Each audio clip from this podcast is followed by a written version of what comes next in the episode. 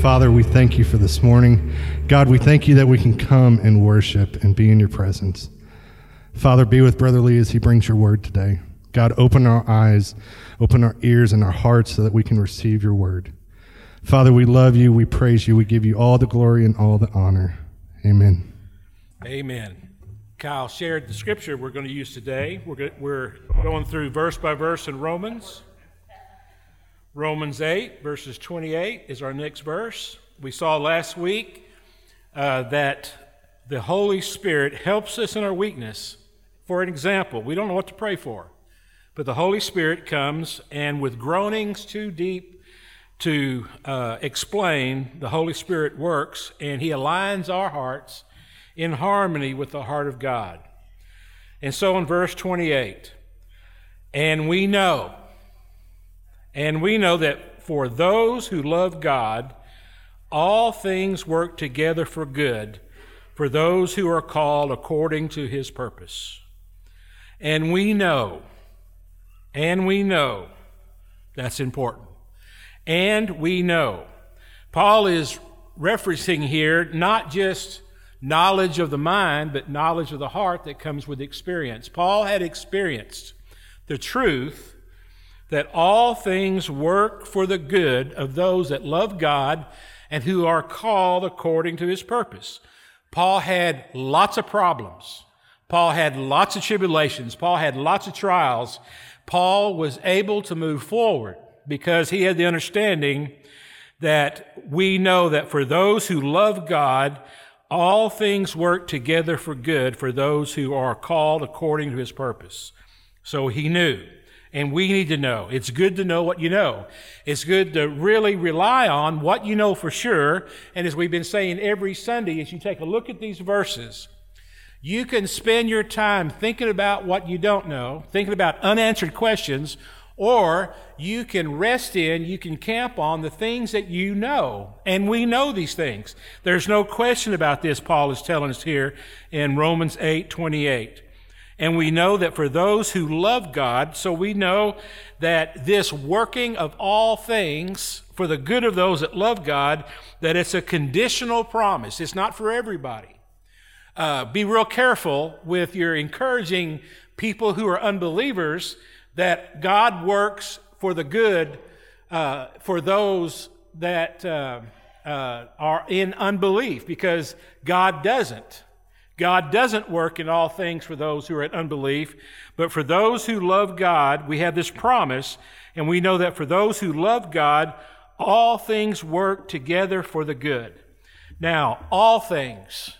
That's an important verse of scripture here. That's an important phrase. That's something for us to really rest on it here. All things. We have trouble with all things.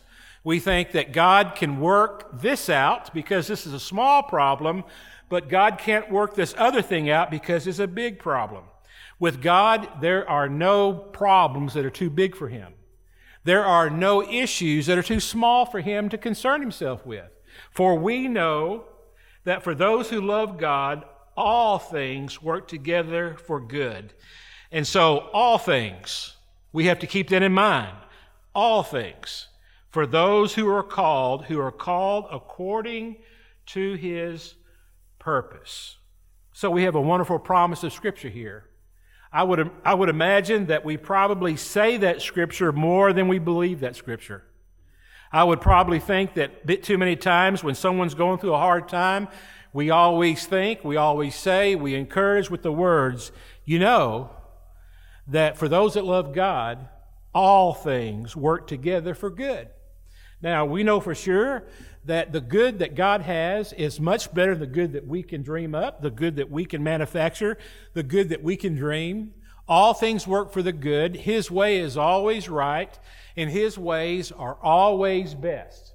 He may not have the same desires that we have. We may not have the same desires that, that He has for our life, but we need to keep in mind that God's way is always best for us. So this is what we know. And we know, what do we know? We know that for those who love God, all things work together for good. It doesn't matter how upside down you are. It doesn't matter how difficult times are. It doesn't matter how far it looks to be the end of the tunnel. It doesn't mean, it doesn't matter if the, if the mountain looks too tall for us to be able to climb up and get on the other side and get beyond these life problems. That if we'll trust Him, if we will agree with Him, if we will be faithful to Him, if we'll continue to worship Him, if we'll continue to be in Him and follow Him, that God is going to work in all things for the good of those that love God and are called according to his purpose. So that's a wonderful promise. That is a verse of scripture about possibilities. Possibilities. Always begin there. You're going through a hard time, you're going through a problem. There are possibilities for you. There are possibilities for me. There are supernatural possibilities. Man, it's been a tough week, hasn't it? I, I, thought, God, you sure have a sense of humor. Here I am going through Romans chapter 8, and, and here I am huddled with Susan and Amy in front of the fireplace, trying to stay warm.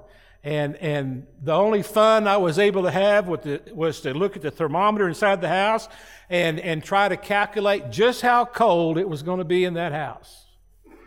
And, and to go through this, and, but yet playing over and over and over and over our mind was this thought. For those that love God, we know this. For those that love God, God is always working in all things for the good. For those that love God and are called according to his purpose. I also had the thought, I've always wanted to see what life was like in Texas in the 1800s and got a small dose of it got a small dose of it this past week. Let me tell you what verse 28 says to us. In application, take home with you. Here's what you take home with you home with you about verse 28. Believers have to believe. Believers have to believe. If we're not careful, we consider believing for salvation only. And we don't apply the idea of believing God in all things beyond salvation. Certainly, we believe God for salvation. That's how we believe. That's how we are saved. Uh, that's how we are made right with God is through belief. We're going to talk more about that belief in just a moment.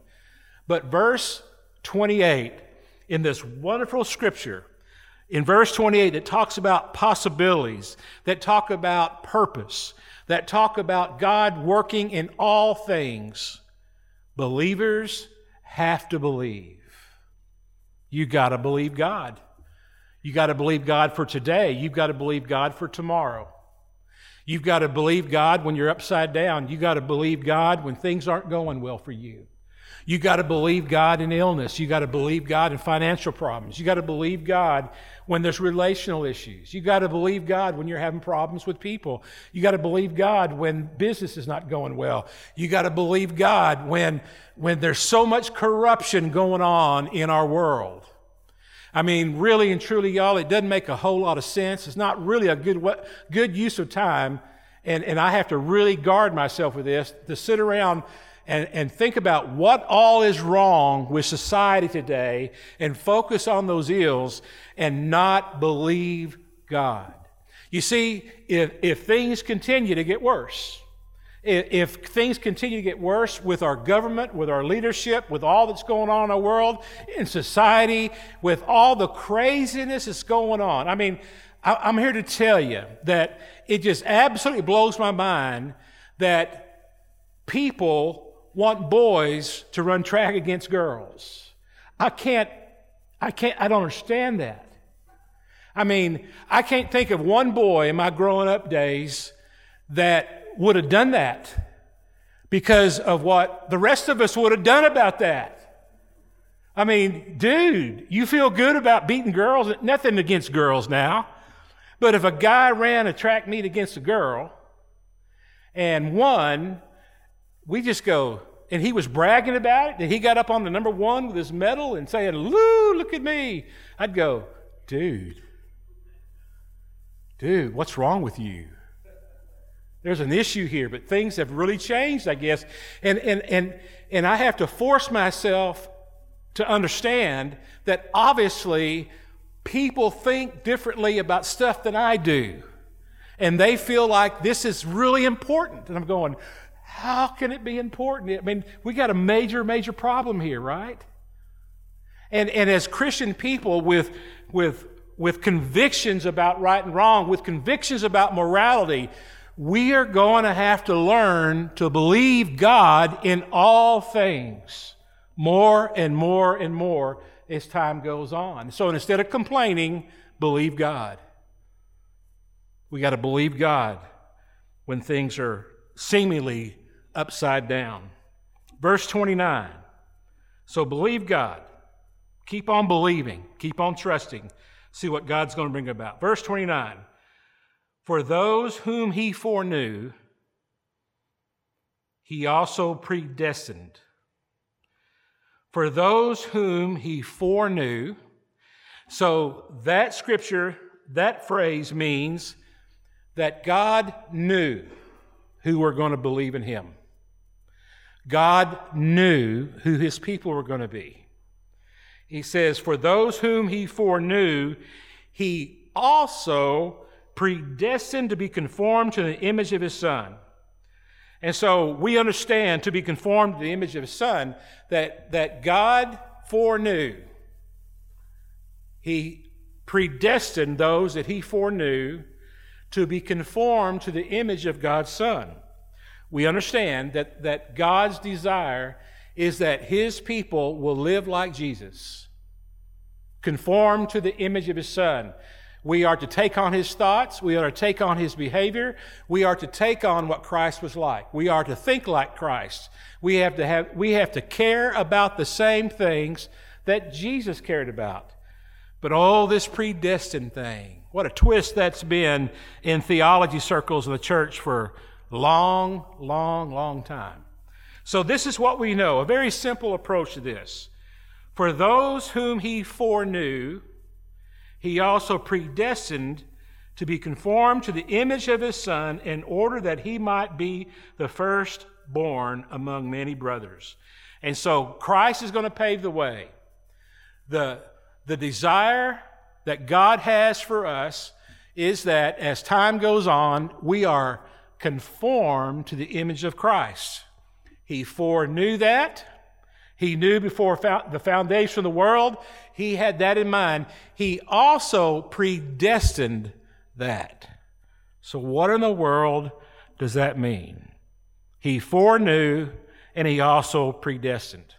Now, there are people that believe that God chose who would be saved and who would not be saved. That's predestination. On the opposite view of that, no, no, no, no.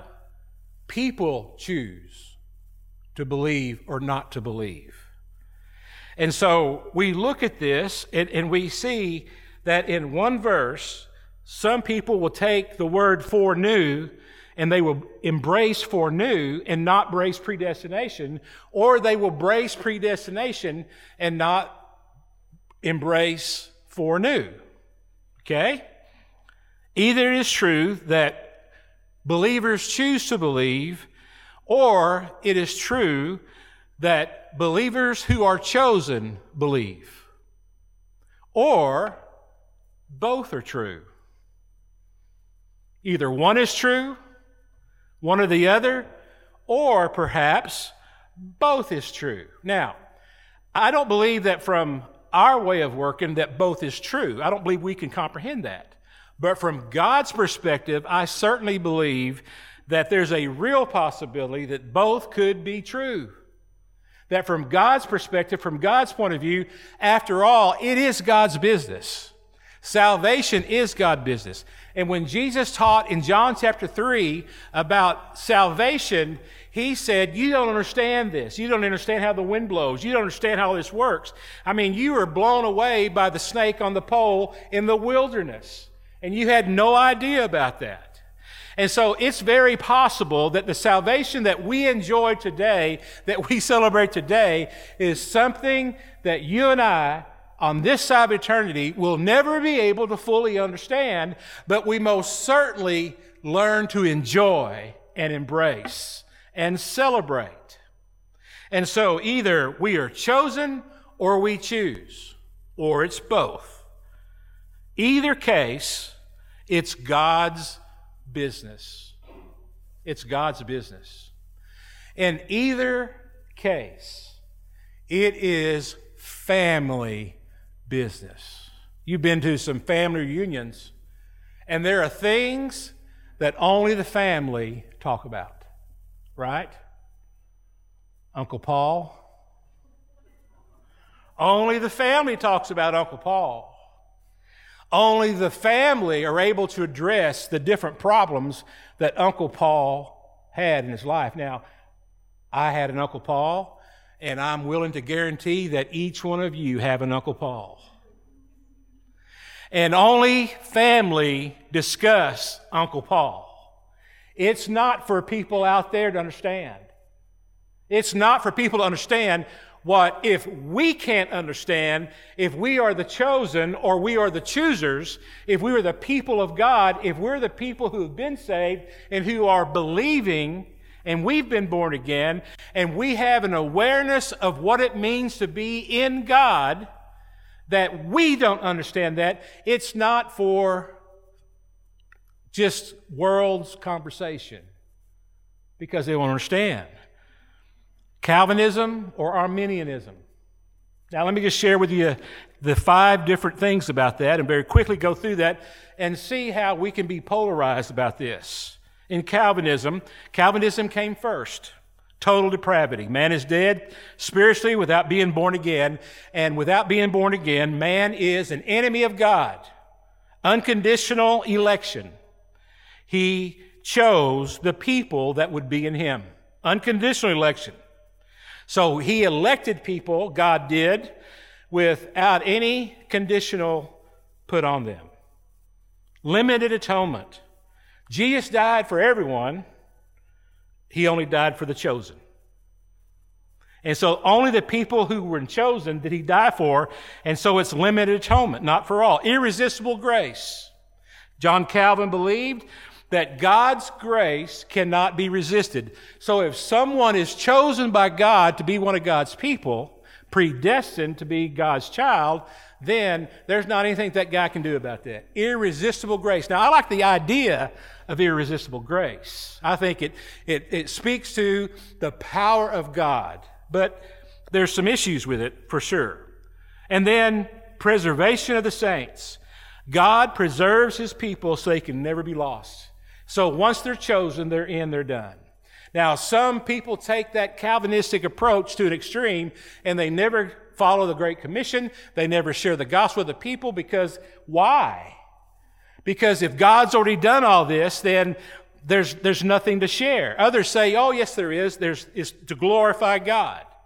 But I'm okay, I'm okay with that part.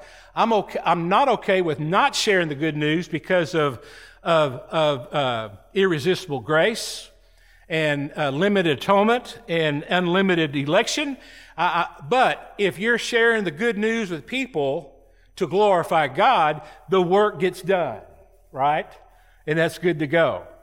Now, Arminius, about 150 years later, he gives his five point idea about this predestination thing or this God foreknew. Number one, salvation is conditioned by faith of people.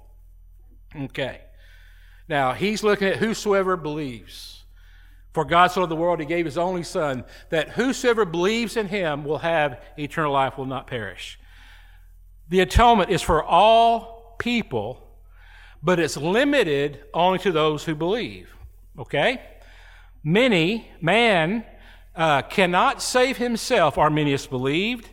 He cannot save himself by the energy of his own free will because if God doesn't draw people, then they can't be drawn. All right? So you can see the subtle differences between what Arminius put together and what Calvin put together. The next thing that Arminius believed that man may resist the Holy Spirit. So you have man cannot resist the Holy Spirit, and man may resist the Holy Spirit. Well, those are two different things. And the fifth point is, is um, believers may resist sin by grace, but they can lose their salvation. They can forsake God. So you can see how these two different theologies, how they can clash, how it can be a problem. And in today's world, in the body of Christ, there are churches that are only Calvinist or only Arminian. And John MacArthur, Calvinism, right? Greg Laurie, Arminian. Arminian. He's an Arminius. All right? Greg Laurie likes open air, Billy Graham type crusades to give people a chance to believe. All right? John MacArthur believes that it needs to come a different way. And since you can't resist the irresistible grace of God, then you can go about that evangelistic work in a completely different way. Both believe in evangelism, but their theology is going to take up a different form. Okay? And there's a whole lot of people in between. There's a whole lot of people that look at this and go, maybe these are things that we just can't be absolutely dogmatic about but we need to do the things that God wants us to do. So for me personally, here it is share the gospel to see who God's chosen who's going to choose. There you go. Have an open air crusade if the Lord leads you to. Let's see who God's chosen or who's going to choose God. Share the gospel every way you have, every chance you have. Why? See if there's irresistible grace. Because if there really truly is irresistible grace, I'm for some of it. Because I've shared the Lord with people and, and, and either they haven't been chosen or they have no, uh, no desire to want to believe in Him. And so I've shared Christ with people, and man, they come along and they are so gung ho and, and they are so soaking up the possibility of salvation and grace and faith and forgiveness and redemption that man, they just swallow it tail and fin and everything. And then I've had other people that just go, nah, I got it too good. I'm living a good life. I got the big truck, big house, beautiful family. I don't need that in my life. So when I'm looking at this thing from a practical viewpoint, I see irresistible grace and I see that man can resist the Holy Spirit. It's an amazing thing to give a gospel uh, invitation in Cambodia and see what happens. I would go. Now, in Cambodia, there's irresistible grace, but not in the suburbia lands of Texas. And so I'm going, it's, it's Calvinism there, but not here. As I look at that. But, but here's something that I want, I want you to take home from, from this conversation. Don't want to bore you completely to death with all this. But here's the deal there's something that's much worse than not agreeing about whether or not you're the Arminian or the Calvinist. There's something far worse than that. You know what it is? Rejecting Christ as Lord and Savior and dying in unbelief. That's the worst thing that could ever happen. There's nothing worse than that. And, and, and for me personally, I'm going, God's people, don't sit around and argue about this subject. Share the gospel with people and see whether or not they choose or God's chosen them. It's God's business and not ours. God's business. For those whom he foreknew, he also predestined to be conformed to the image of his Son, in order that he might be the firstborn among many brothers. That just means Jesus leads the way. We become like him. So, predestined. Either we choose or we've been chosen. Either case, celebrate your salvation. Celebrate it. Were you chosen? I must have been. Chosen's a family deal. God chose me because I believed. Did you choose? I did choose. What did you choose? I choose to believe in Him. What called you to Christ? I don't know. I might have been chosen and I might have chose Him. Regardless, I am in Christ. I have been forgiven and I'm here to tell you I'm born again and saved and I've got eternal life going for me. And so instead of arguing about how it got there, just celebrate that you got there that you know God, that you're in Christ. So we've got possibilities and we've got predestination. And then in verse 30, we've got wonderful, wonderful position. Verse 30. And those whom he predestined, he also called. And so people argue about that right there. Spend all day long discussing that. Good, but those he chose, he also called. And you got to choose to receive the call. Or there's no choosing, it's irresistible. Regardless, isn't God amazing that he makes it happen? And those he predestined, he also called. And those whom he called, he also justified. And those whom he justified, he also glorified. Now, called, justified, and glorified. Each are past tense. And so, from God's point of view, it's as if it's already happened because, from God's point of view, it's already happened. We are called. He knows. We are called. We have received. We have accepted. We are born again. He is called. We've accepted His call. From God's point of view, it's past tense. Justified. Man, justified is a great word. Justified means that we are right with God, and it's if as though we've never been wrong with God. The man, you talk about a guilt remover. Think about that for a moment. Being right with God, and as if we've never been wrong with God. That, man, that put a jig in your step, wouldn't it?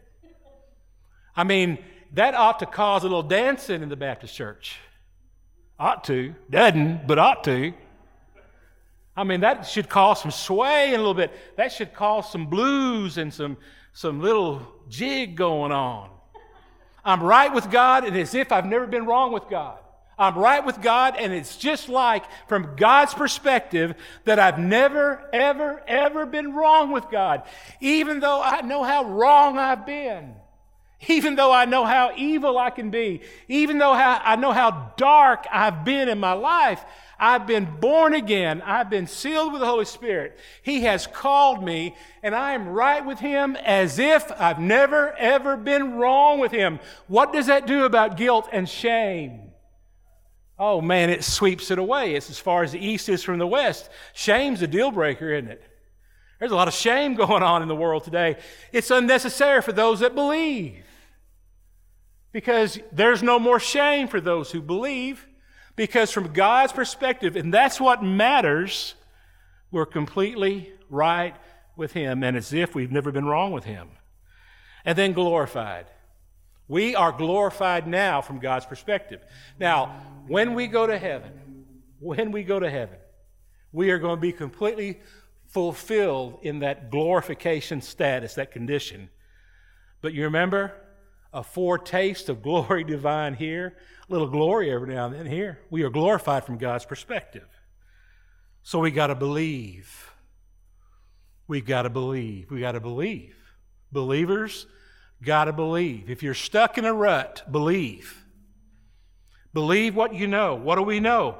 God works for the good in all things for those that love Him are called according to His purpose because God foreknew and predestined you and me to be conformed to the image of his son. And here's what you need to take home with you then, he says. Live this out now. Live the heaven now. Live the accomplishment now. Live the complete fulfillment now. Called, justified, and glorified. Man a foretaste of glory divine.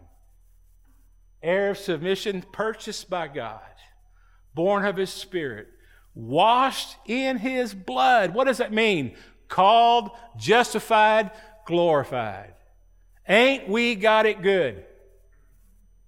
Ain't we got it good?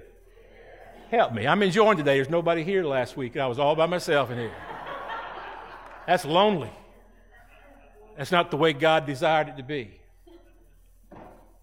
Y'all, we are living in the time of detours. Living in the time of detours. Last January 2020, Lee Brewer had three things that he was going to do to be a better pastor. I was convinced it's what God wanted me to do. It's doing the same thing. It's with more intensity, going to increase the dosage. I had, I had these ideas, and we were going to do all this stuff. We were going to really just, just jump outside the walls of this church and do evangelism and discipleship. And, and one of it was be on time for church and understand the importance of that. And, and that dadgum virus came and made me detour. Man, and here, another detour hits us this past week. Another detour. I mean, didn't you kind of have the idea, God, what's going on up there? Are we getting a little Job assignment here? You know? Detour, detour, detour. You think you're going to serve me. You think you're going to do it this way. You think these are your dreams. These think this is your vision. This is you think this is what I'm doing, but you don't understand that, that things are about to happen in your world that's going to be beyond your experience. And the word unprecedented is, is going to be the word. Unprecedented, unprecedented. I'm so tired of hearing unprecedented. So, what do you do in an unprecedented time? What do you do when things are tossy turvy? What do you do when everything's upside down? You believe, you believe, you believe. You trust God, you believe. You believe. You believe God. You believe that He's at work in all things. I mean, you just live to glorify Him. That's where we're at. That's where we're at today. I don't know what tomorrow holds. After this past week, I, I don't know. I mean, there may be a big earthquake happening between here and Weatherford, and Hudson Oaks is gone. That's where I live. But if it starts splitting apart, I'm riding that puppy down to see where it goes. Because it's unprecedented, and I'm going to make the most of it. Believe. Believers got to believe. Amen? Thanks for coming today. We got water. You can use the bathroom as you leave. I walked in the bathroom this morning and someone was in the in the stall over there. I said, "You got a bucket of water over there?" I don't know who it was, but he yelled back, "Do I need one?" yeah, there's no water in the church. We got. I said they didn't stop me from using the bathroom though. He said, I, "It works." Oh, good. Flush. Oh, look at there wasn't as big a detour as I thought. I really was looking forward to everybody coming up here without water and using the bathroom because we really are family, and you're used to it this week. How many of y'all use the bathroom family together, right? right? Yes, I diverged. Got going. Good to see y'all here today. Let's pray. Lord, we love you. We're so thankful for verse 28.